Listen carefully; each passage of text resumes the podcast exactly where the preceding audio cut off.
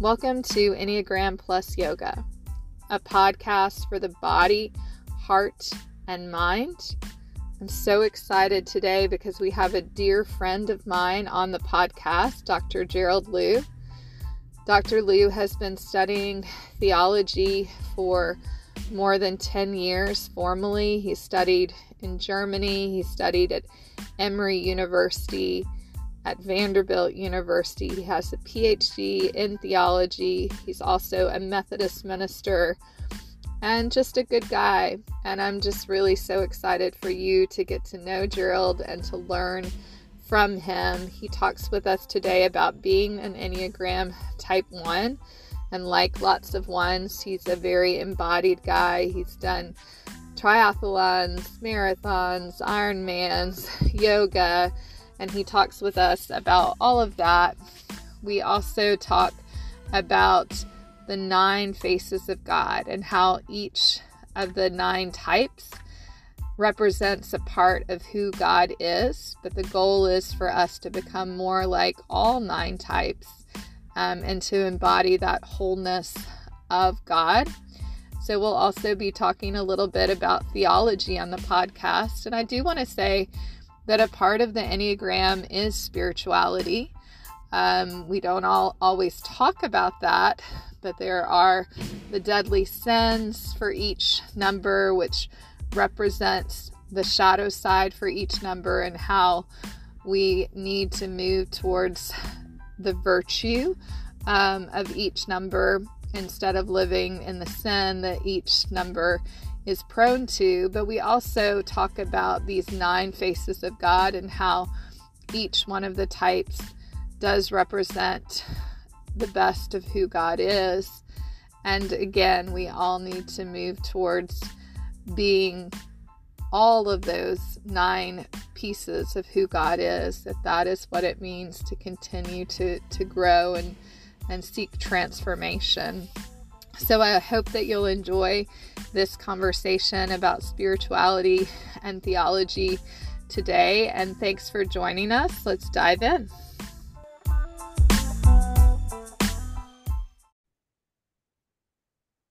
All right, so we are recording. So, welcome, Gerald, to the Enneagram Plus Yoga podcast. I just want to say that one thing that makes this really different for me is that this is the interview that we've done with a friend that I've had for the longest in my life. Gerald and I have been friends for 24 years. Is that right, Gerald? kind of crazy. Quarter, almost whether a quarter you, of a century. Yeah. so whether you like it or not, he can't get rid of me. And he's been a very, very good friend. And we're so glad to have him here. We're going to be talking about the nine different faces of God. So we're talking a little bit about spirituality and theology.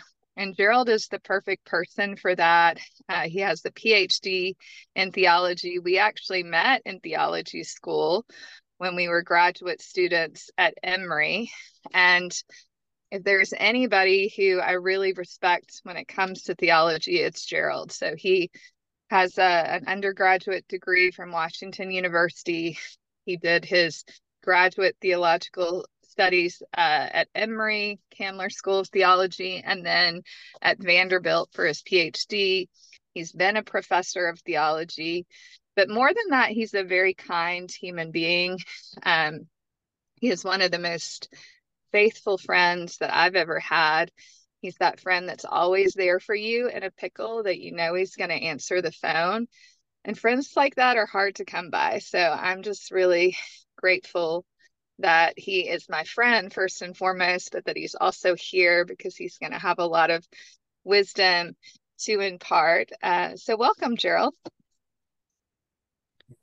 Thanks for having me. That was quite the introduction. I'm glad we're recording. yeah, you're welcome. Uh, I know you love flattery. um, so one of the things I wanted to ask, just because you both have scored as Enneagram One, so Kat identifies as an Enneagram One, and Gerald is new to the Enneagram, but he scored really high as an Enneagram One, and his score was pretty compelling that he probably is an Enneagram 1. And the Enneagram 1 is the reformer or the perfectionist on the Enneagram. And I wanted to start with kind of a fun quest- question um, because it might highlight the differences between me as a two and you guys as a one. Uh, have you taken down your Christmas decorations? It's January the 12th. Are yours up or down?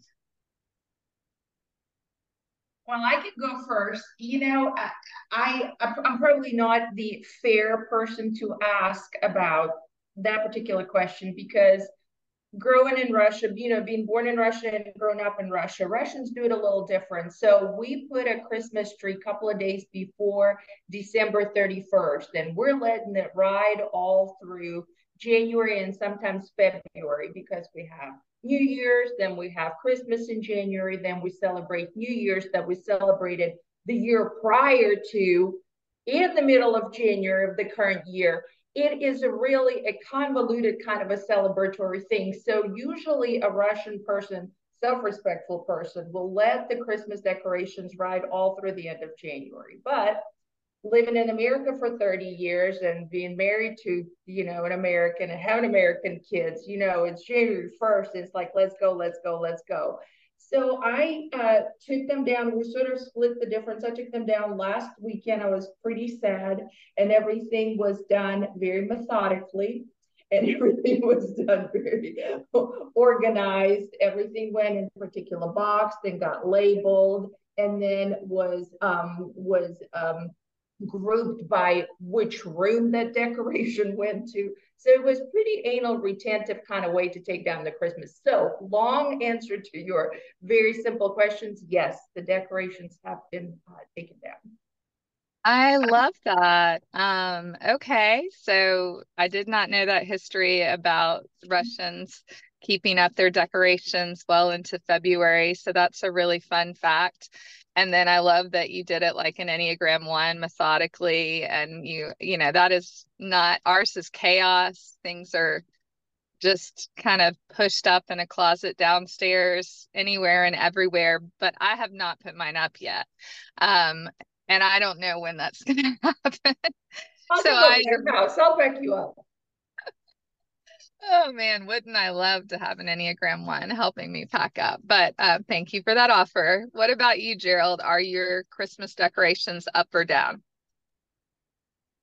They have mostly come down, but I, I should say this is the first time my partner and I have had Christmas, bona fide Christmas decorations because we were in New York previously in tiny apartments and there wasn't much space to do any decorating. Uh, so just purchased a home in October and was able to put up garland and have a proper, you know, seven foot tree and, and this type of thing. But we had neighbors over for New Year's Eve. And right after that, I took down all the lights outside and we took down all the garland and everything, all the nativity sets and everything like that. But the tree stayed up with lights forever because my partner wanted it that way. But those lights have come off. We've left the tree up and I've been slowly cutting away at its limbs and we'll kind of deconstruct the whole thing to use as kindling in the fireplace. We have three fireplaces, so I don't know if you know, but pine burns very quickly uh, when it's dry. So we're we're kind of repurposing the tree for that. So it's still up for now, but it's looking barer and barer every day. Okay. All right. Still sounds sounds like you were on top of it, taking down most of the decorations right after the new year. So um, those are your Enneagram ones. They are going to be more intentional about being organized and being methodical. So I wanted to ask you um, scoring as an Enneagram one, Gerald, the ones are motivated by the need to do the right thing. They're driven by a longing for a true, just, and moral world. Does this description of the type one feel like it describes you in any ways? Uh, well, I don't want to overstate, so I, I'll kind of approach it a different way. In in my yeah. line of work, theology, the way that I've approached it and how I feel like most folks ought to and and hopefully do is it's kind of born out of a sense of calling. So you're trying to tap into something outside of yourself and even beyond um, collective humanity. You know, you're you're reaching for this invisible God or trying to listen uh, for something that we can't really perceive. And as a result, you know, if you choose to to follow that sense of call, then I think it comes with sacrifice. You know, it's not just about your own flourishing, but it means making difficult decisions that you wouldn't otherwise make so that you can love your neighbor as yourself and uh, love others as, as God loves us. So I, I wouldn't, for me, I wouldn't use the words moral, just, and good because I think those are contingent ideas. What's moral to someone may not, may be immoral to someone else. What we consider good um, mm-hmm. may be very bad or terrible. And I think even, you know, justice is up for grabs to, today. And, and there's obviously fanatics for God. So, so it's even complicated when we talk about uh, following God that that can lead to uh, delusions. So, but, but yeah, I think in my own professional life and certainly in my own personal life, I've uh, tried to choose what I thought was a pure path. Um, mm-hmm. and, and it has been rocky terrain often. Yeah, and you're a United Methodist minister, so I wanted to say that as well. But I definitely do see in you somebody who has always pursued justice. You know, Gandhi is often attributed in the world of the Enneagram as an Enneagram one. And, um, you know, he, the words be the change you want to see in the world are often attributed to Gandhi. And whether he said it exactly like that or not, that is like how he lived his life.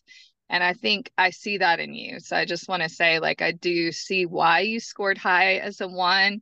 You are a person um, who has strong values, strong ethics, um, a sense of right and wrong, and wanting to make the world a better place, uh, much like Gandhi did. Um, I know you may not want to be compared to Gandhi, but um, I do see those gifts in you of like, I'm going to be very purposeful to be a living embodiment of of God and goodness in the world. And I, so I want to say I see that in you as your friend. Um, but I, but I hear you when it comes to to justice and and goodness. Um, we have to be careful with that. You can start calling me Gandhi if you want to. I'll start calling you Gandhi. there you go. Kat said Gandhi Jr. So sometimes when we're looking for a partner, we end up picking somebody who's a lot like us, and sometimes there's an opposites attract sort of thing that we might look for somebody who's restoring the image of God in us, who's helping us to develop what might be underdeveloped in us.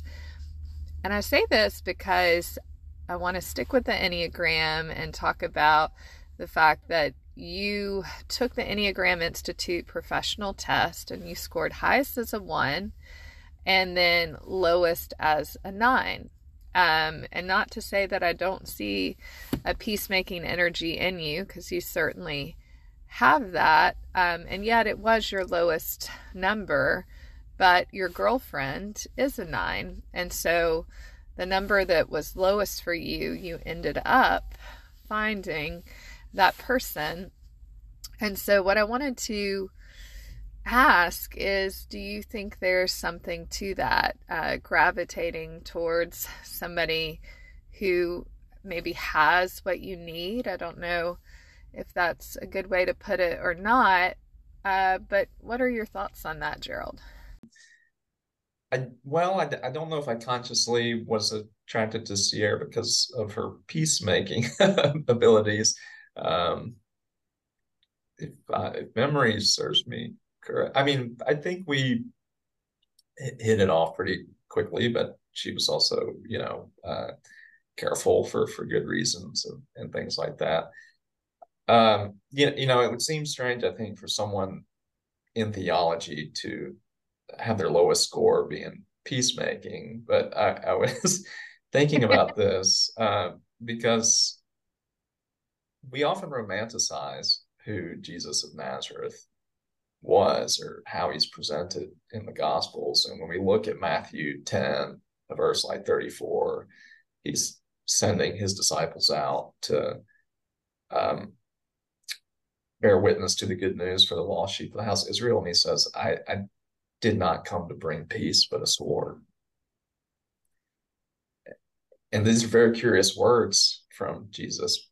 We wouldn't think he would say something like this. I, I did not come to bring, bring peace. I came to bring a sword. And the, the type of uh, slicing he's talking about is really drawing a divide between are you going to follow him or are you going to choose yourself? Uh, and and it goes back to what I was talking about in terms of the idea of calling. This this does mean, you know, going down a path uh, that that maybe isn't going to serve you first, and it, it may involve compromise even with your family. Even Jesus says as much, you know. Uh, anyone who doesn't hate father and mother does not love me or something like this. I'm paraphrasing terribly, but these these are extreme things that are documented um, in the New Testament. And I think what the authors are trying to get at is it's an extreme thing to to follow God. We we want to make it um, something like a Hallmark card. You, you, know, here we are coming yeah. out of the holiday season into the new year. We we want it to look like something you're going to watch on A and E, but it it really isn't like that. Um, and religion doesn't function like this in general. When we look at uh, Gaza and then Israel, for example, so it's extremely complex. And I won't go down that road, but I, I just want to bring it back to the difference between one and nine. Um, I, I, think a risk with maybe self-identifying as a one is you become sanctimonious and self-righteous. But uh, to me, it, it also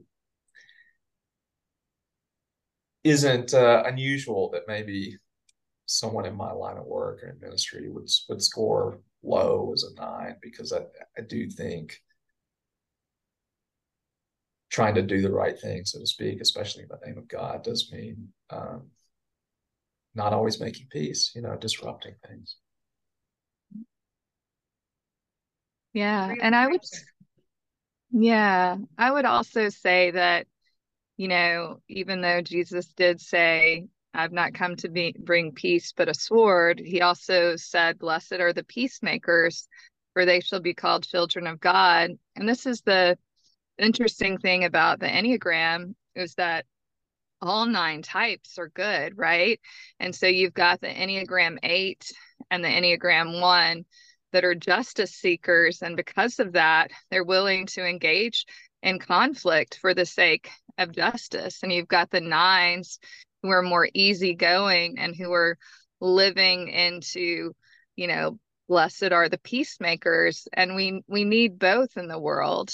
And I think that one of the things that is hard for people who read the Bible literally is they can't allow for that non-dualistic thinking that both are true that we need justice and that justice is going to mean sometimes that there is conflict but that we also need the peace and um, that peace within and that peace in the world uh, what are your thoughts on that yeah i think that's a great point and you know if opposites attract going back to your question related to me and sierra maybe it's sort of a paradox where you're highest in one and you're lowest in the other come come back around and, and meet somehow or, or in the relationships that you have. Um,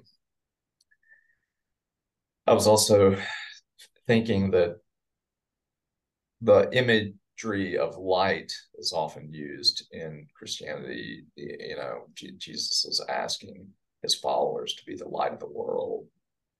And you got to have a spark to get a flame going that requires friction you know so, so i i think um yeah these things are definitely related you know speaking of peace and right and wrong i'm just going to share a little a little something that i've dealt with this week. So i had a conflict that i had to deal with this week and i'm not a huge fan of but i can do it if i have to. And the conflict didn't really get resolved. So my husband who is a seven enthusiast, fun loving, joyful, just amazing individual said, Kat, are you um are you feeling good about it? Because you got like because you feel you're right? And I said, um, no, I'm actually sad about it. I'm disappointed about it, but I'm at peace with it because I feel I'm right. Whether it's right or wrong and self-righteous. Yeah, I mean, I but think that's, that you know, to me, and he's like, you're one through and through. Amen. Exactly. but uh, listen, I'm excited to ask the next next question because, um, as I mentioned before, and I don't talk a lot about about it on this podcast, but I was born and raised in Russia, which I do talk about it. But I was born and raised during um, the the time of atheism. Um, so uh, Soviet Union religion was actually um, political ideology, you would say. And even though later on I was baptized in Russian Orthodox, and that's the prevalent religion in, in Russia now and back before uh, the Soviets took over, um, huge part of me is atheism. You know, my, my parents were atheists. Um, I grew up in family of scientists. Science was the religion. So I love, but I'm fascinated by Christianity and theology and and and all of that. So I know that you do have a PhD, as Christy mentioned, theology from Vanderbilt. I know that you have studied theology for 10 years of your life. Am I am I correct on that? That's right. Sad but true. yeah. Can you talk a little bit about that? What is it about theology that has that has drawn you to it and kept you in it. And not kept you in it but kept you studying it. For that i mean 10 years is nothing to sneeze at. So can you talk a little bit on that? Yeah yeah. I, yeah. I mean that duration is is no joke. I, I think um again for me so, so personal anecdote. When i went to college i went to study business. I thought I was going to be like a banker if I couldn't be a rock star or, you know, try to be both at the same time or something.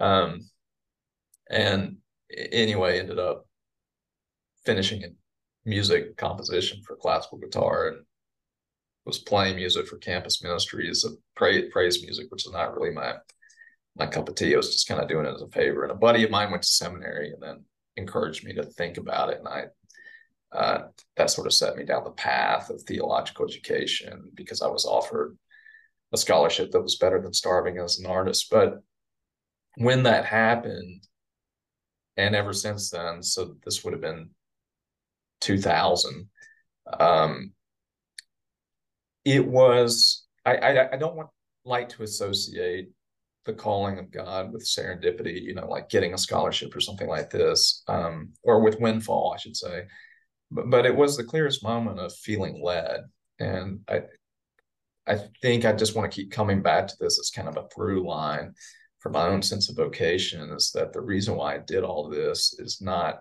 out of personal ambition but because i felt led to it i mean if it were up to me you know i'd be driving a Lamborghini and living in a penthouse in the West Village in New York or something. I, I would, I would be, uh, you know, ch- choosing to help a mainline tradition that's going through a huge schism. But uh, I I do it because I don't know. I I have the sense this is what God wants me to do, and um, it's not even always affirming. It, you know, I've uh, I was a professor. I lost a tenure vote. I I was a kind of national officer for the denomination. I got fired from that job. So it, it hasn't come without cost. Um, and, and or, or uh, disagreements or disruption, ma- major life changing events, you, you know.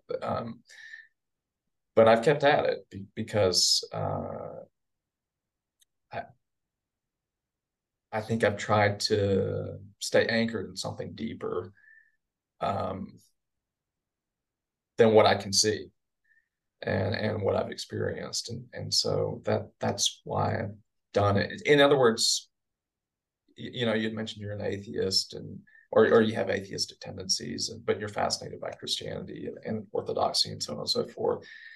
I, I mean, I think even in the Orthodox tradition, you, you know, um, Orthodox Christians would would talk about how we're kind of absolutely dependent upon God, or or even if we think about atheism, it, it is still a kind of faith. You know, you know, you're you're still believing in seeing reality a certain way, um, you, you, know, questioning things in a, in a certain direction. And I would just say that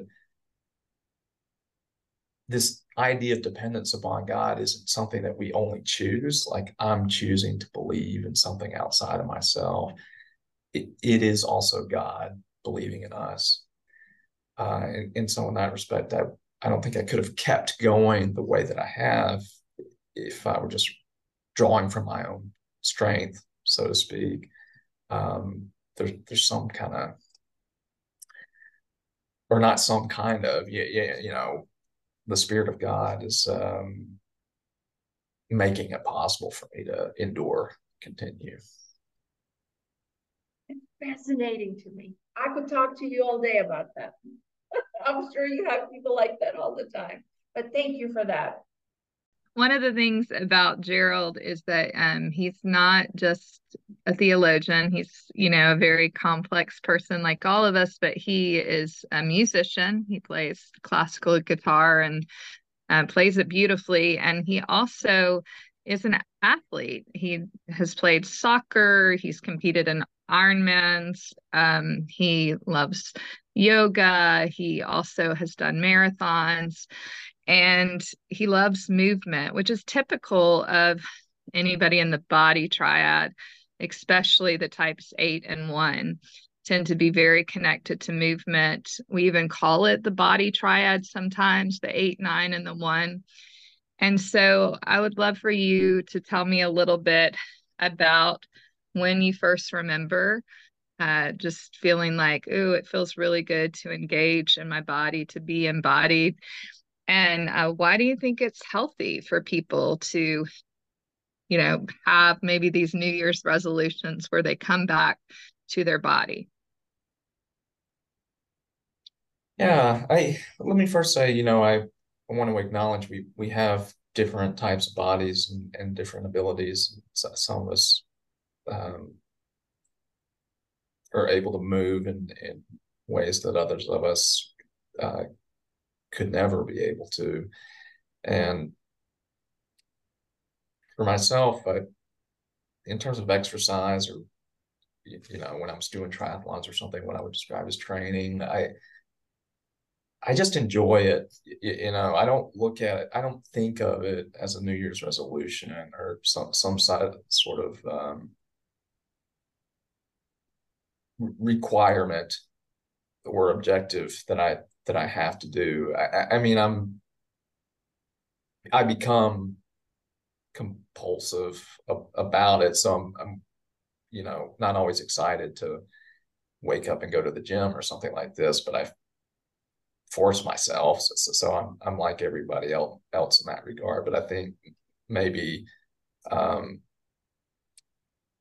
what what I do have that I don't think is uniform you know, across all of humanity is that I tend to like um, moving and also moving ways that are extremely strenuous. You know, I I enjoy that, so it makes it easier to to try to do that. Um, I don't want to oversimplify, but for, for those of us that are able-bodied, you know, we we have limbs and um,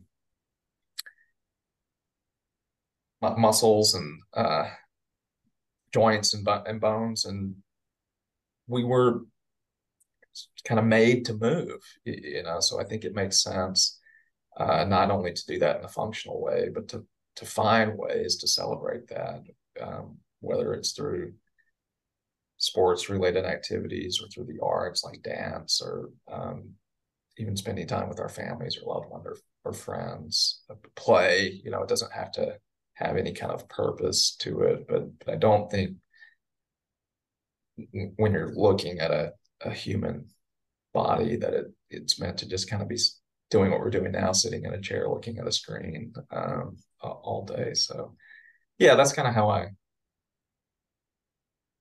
get into movement but but also i really like um, challenging movements you know try, trying to run a, a marathon or do, do an ironman or something like this it's I don't know, something about what that feels like um, is something I like. So, so it makes it easier.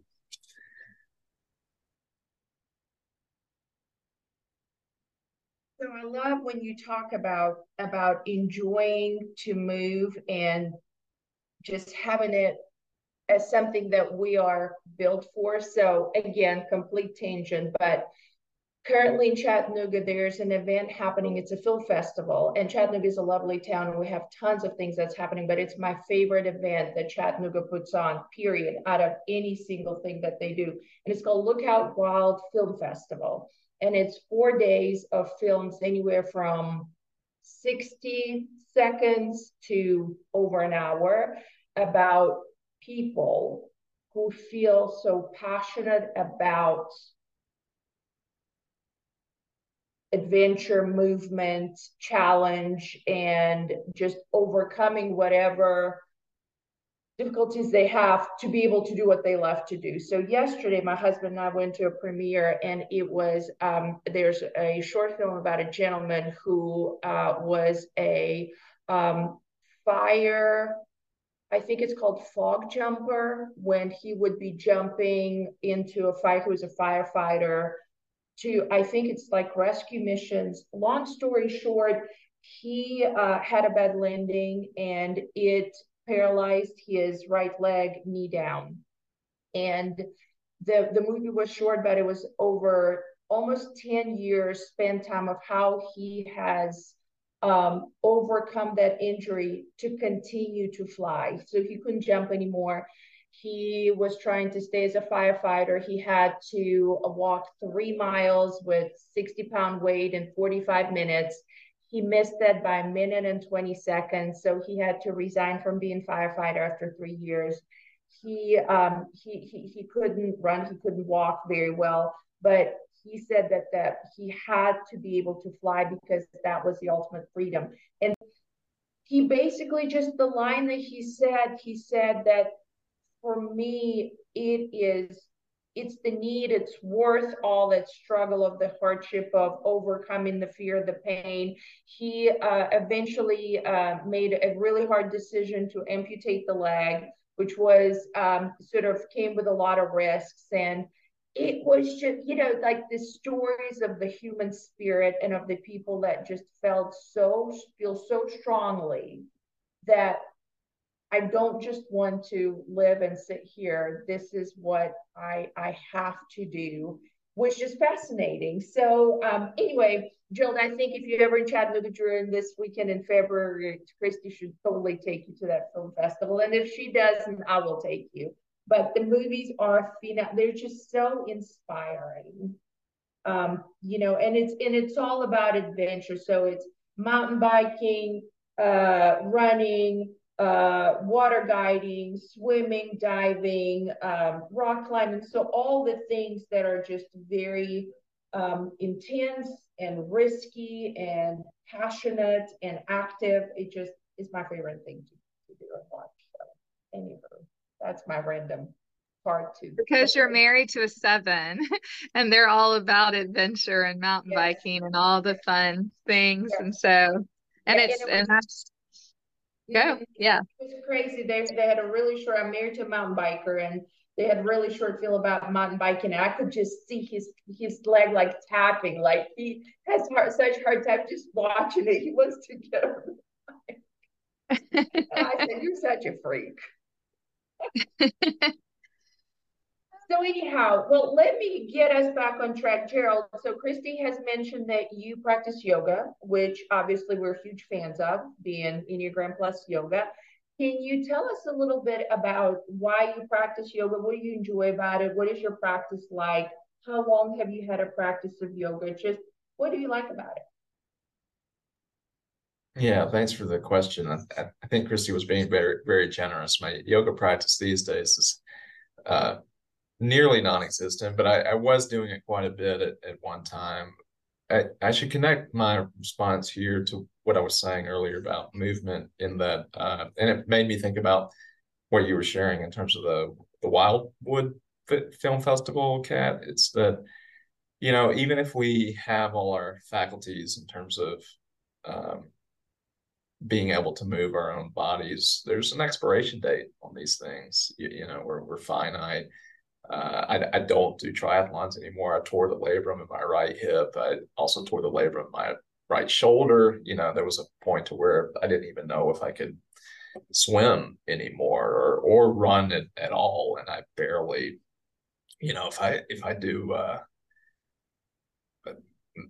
maybe four miles or a 10k, like I'm done. You know, I'm shot now. Um, so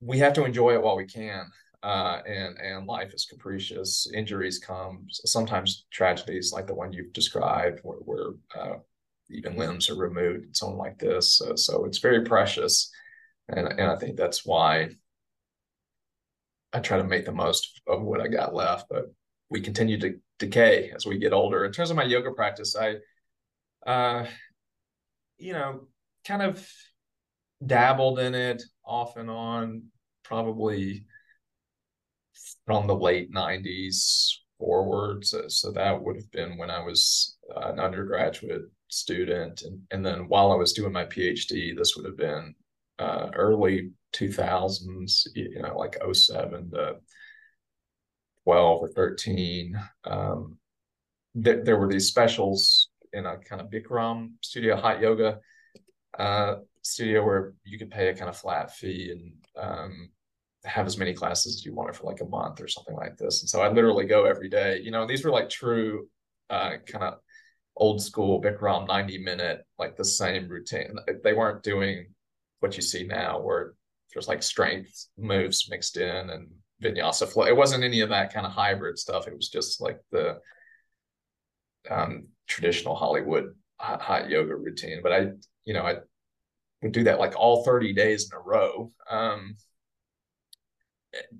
sweat pouring off of my fingertips like a faucet. And in a lot of ways, it wasn't a spiritual thing for me, although, you know, I want to respect those uh, roots and that connection with within yoga.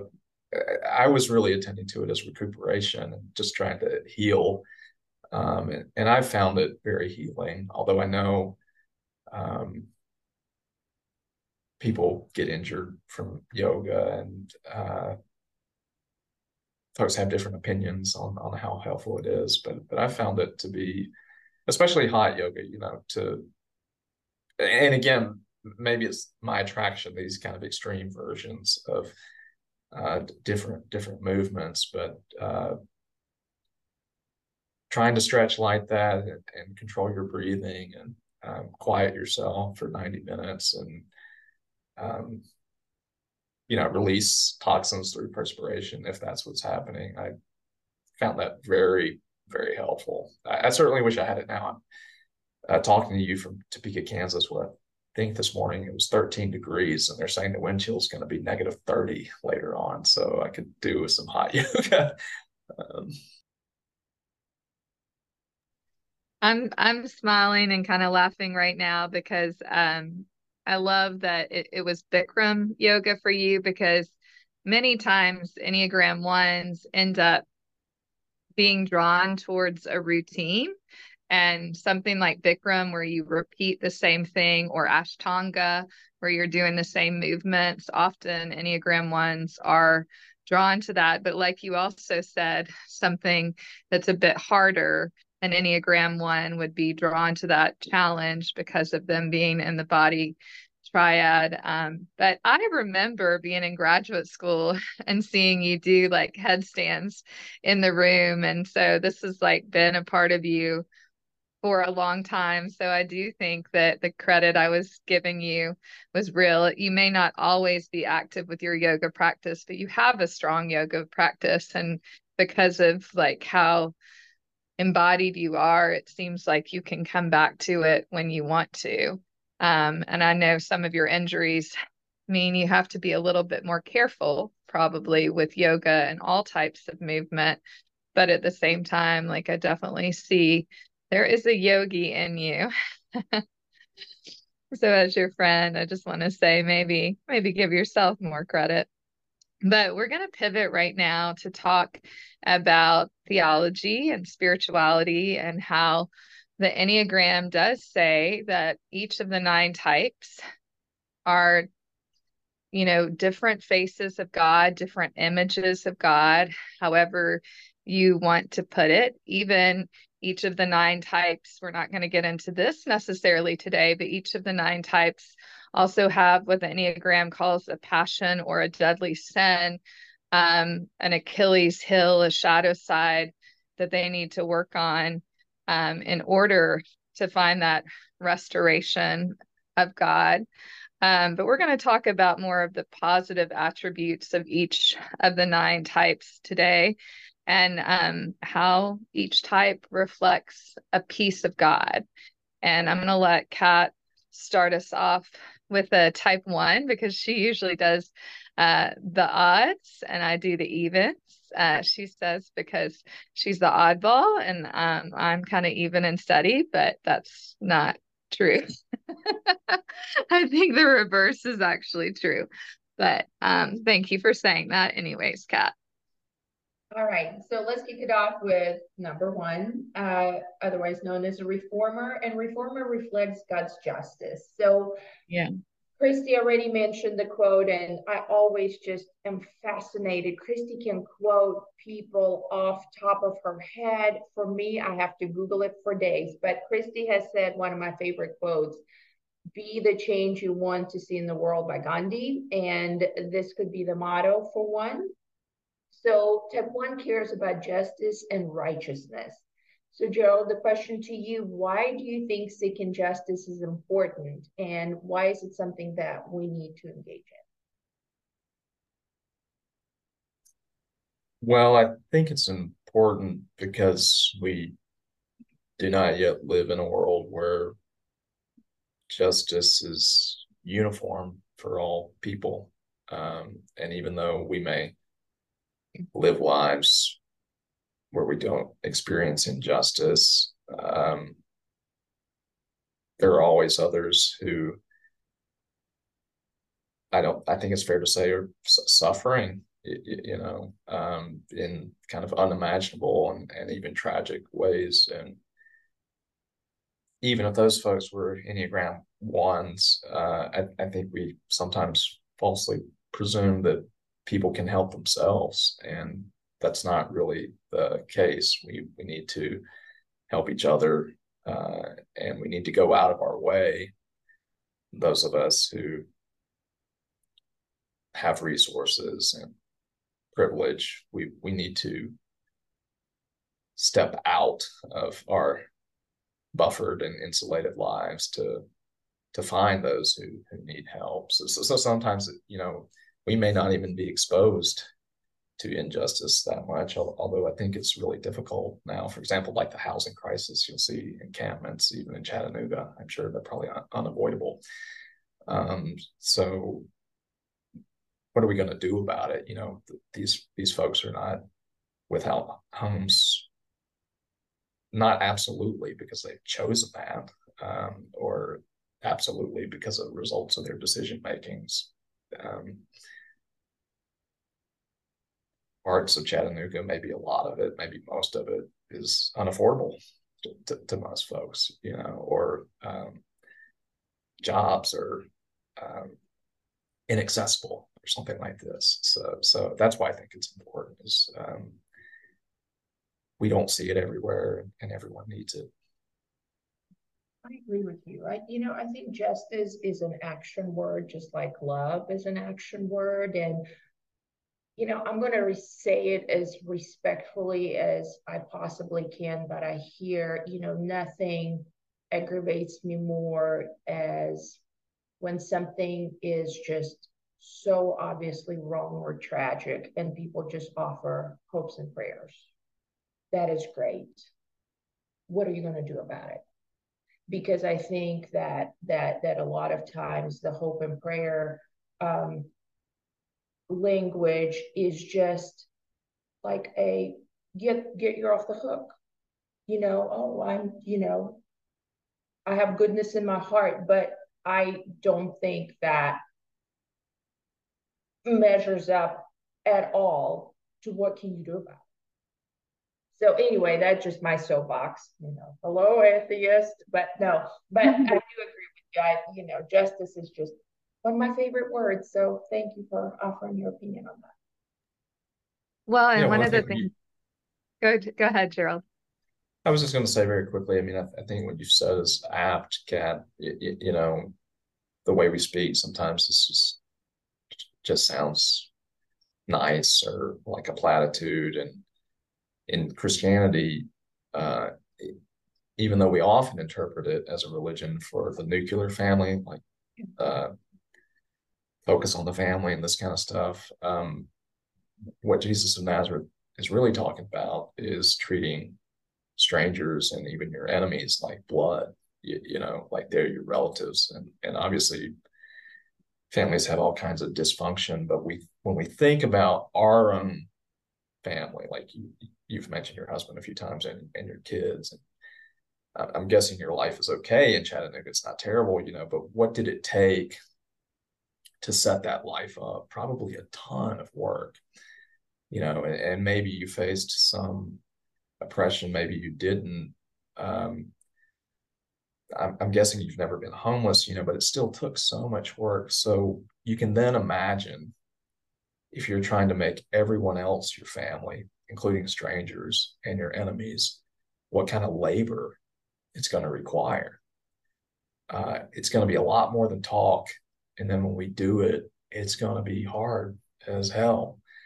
Um, and that's what I think we underestimate sometimes is that not only do we need to do something, uh, but realizing that doing that, trying trying to do the just thing, requires a tremendous amount of energy and a tremendous amount of resources and uh, requires us working together in, in ways that um, necessitate a lot of exertion. Yeah. And I agree with you. And, you know, it took a lot of hard work, but it also, uh, we had a lot of help. And that is, you know, and if we didn't have the help, we wouldn't be where we would be no matter how hard we would have worked. So that help piece, I think a lot of times missing. And then, oh, it was help from people who actually, you know, loved us and, you know, deeply cared for us and knew us. Well, what about help for somebody that you don't particularly know or care about or somebody who's super dear? So then what that looks like. Anyway, we can talk about it forever, but yeah, I agree. Yeah, we have to work together. Yeah. Well, and and I will say, you know, ones are embodied types. They're in that body triad and they are active and they are doers. And it can be hard sometimes for one to understand other types that aren't as motivated by being that change in the world and showing up in that way. So that's where the Enneagram can help us to have, you know, more understanding I will say, like, when I have been sick or in a pickle, Kat will call and say, Can I drop something off to you? Like she wants to do something. She doesn't want to offer platitudes. I'm praying for you. Not that she doesn't say kind things. She is very kind. She's got that two wing, and there's a lot of kindness in her. But she wants to do something. And it does make me more aware that sometimes um, I'm the type that wants to maybe listen and be there for somebody and be kind, but I'm not as motivated motivated by doing as the type 1 and so that can help us maybe sometimes to have a little bit more empathy to know well we need to be a little bit more like the one sometimes in that way. But also um, the reverse is true as well. Some people aren't as hardwired towards doing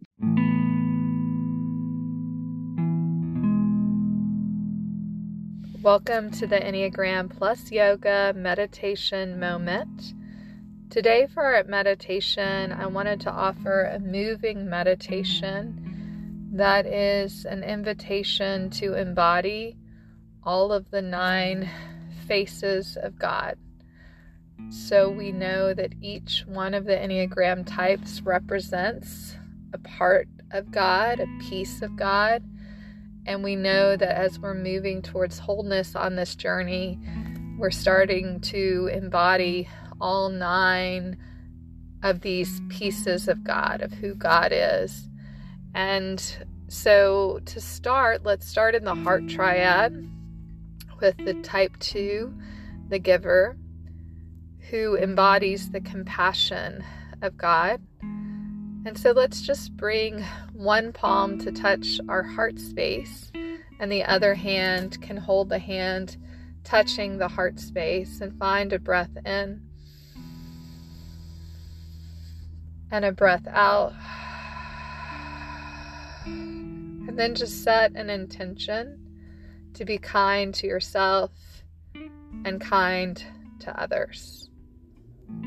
And then moving to the type three the achiever, who represents the ambition of God, bring your arms out to a T and stretch your fingertips as far as you can in opposite directions and find a breath in and a breath out. And as we stretch our fingertips in opposite directions, this symbolizes our intention to stretch ourselves to have goals, to have ambition, and to keep growing. And then let's move to the type four, bringing our palms to touch our thighs. And as your palms touch your thighs, look at your fingers and just know that the fingers often represent creativity because whether someone is playing the piano or writing a poem or painting, they're using these fingers. Find a breath in. Find a breath out. And then set an intention to keep seeking to be more creative, to embody the creativity of God that the type 4, the individualist, does so naturally, and that the rest of us need to work on. And then bring prayer hands to your forehead, your thumbs just gently touching your forehead. And know that the five, the observer, represents the knowledge of God. And find a breath in and a breath out. And set an intention to keep growing intellectually to keep being a lifelong learner who is open to wisdom. And then bring your arms to a T and then give yourself a hug where hands just come to opposite shoulders or whatever that hug looks like in your body. And know that the type six, the team player, represents the faithfulness of God. And as we give ourselves a hug, maybe this can symbolize God giving us a hug and being faithful to us, but also all the people that we are loyal and faithful to, who we metaphorically hug every day. And just find a breath in and a breath out. And just set an intention to keep being faithful and loyal to the people in your life. And then the seven, the seven, the adventurer, represents the joy of God. So we're going to bring prayer hands to our lips. So your thumbs will just gently touch your lips. And then see if you can find a soft smile. And notice that that smile cultivates joy in the body. Like it doesn't matter if you've had a hard day, if you just allow yourself to smile, sometimes we can come back to that joy. So find a breath in and a breath out. And remind yourself that joy is a part of God and set an intention, no matter how hard life is, to find moments of joy in each day. And then for our type 8, which is often called the challenger or the leader, they symbolize the power of God. And so I always think goddess arms are a great way to feel more empowered. So it's just like field goal arms if you're thinking about football, where your wrists somewhat line up with your elbows and your elbows with your shoulders and you're you're bringing your elbows slightly back. And even that name um, goddess arms is a very empowering name. And so just find a breath in and a breath out. And just set an intention to not play it small in life to be empowered and to to rise up in your life and to to be the strongest version of yourself that you can be. And then moving to the type 9, the peacemaker. And bring prayer hands to your heart, thumbs just gently touching your torso, palms facing towards one another. And with these prayer hands, maybe just take a moment to ask for peace inside of yourself, peace in this world. Maybe even ask for peace for someone in your life who needs more peace right now. Once again, asking for peace inside you, peace in this world, and maybe visualize somebody in your mind's eye who needs that peace right now and send them peace and love. And then find a breath in and a breath out. And just set an intention to keep practicing peace. And then for the type 1, which is our reformer type, they represent the justice of God. And so we're just going to bring our palms in front of us to face up. So inviting your palms to face up towards the ceiling. And this is a symbolic gesture of just wanting to be of service to the needs of the world, wanting to seek justice in this world that is in such deep need and find a breath in and a breath out. And just set that intention to keep seeking justice. And then just bring prayer hands back to your heart and know that the light in me sees and honors the light in each of you. Namaste.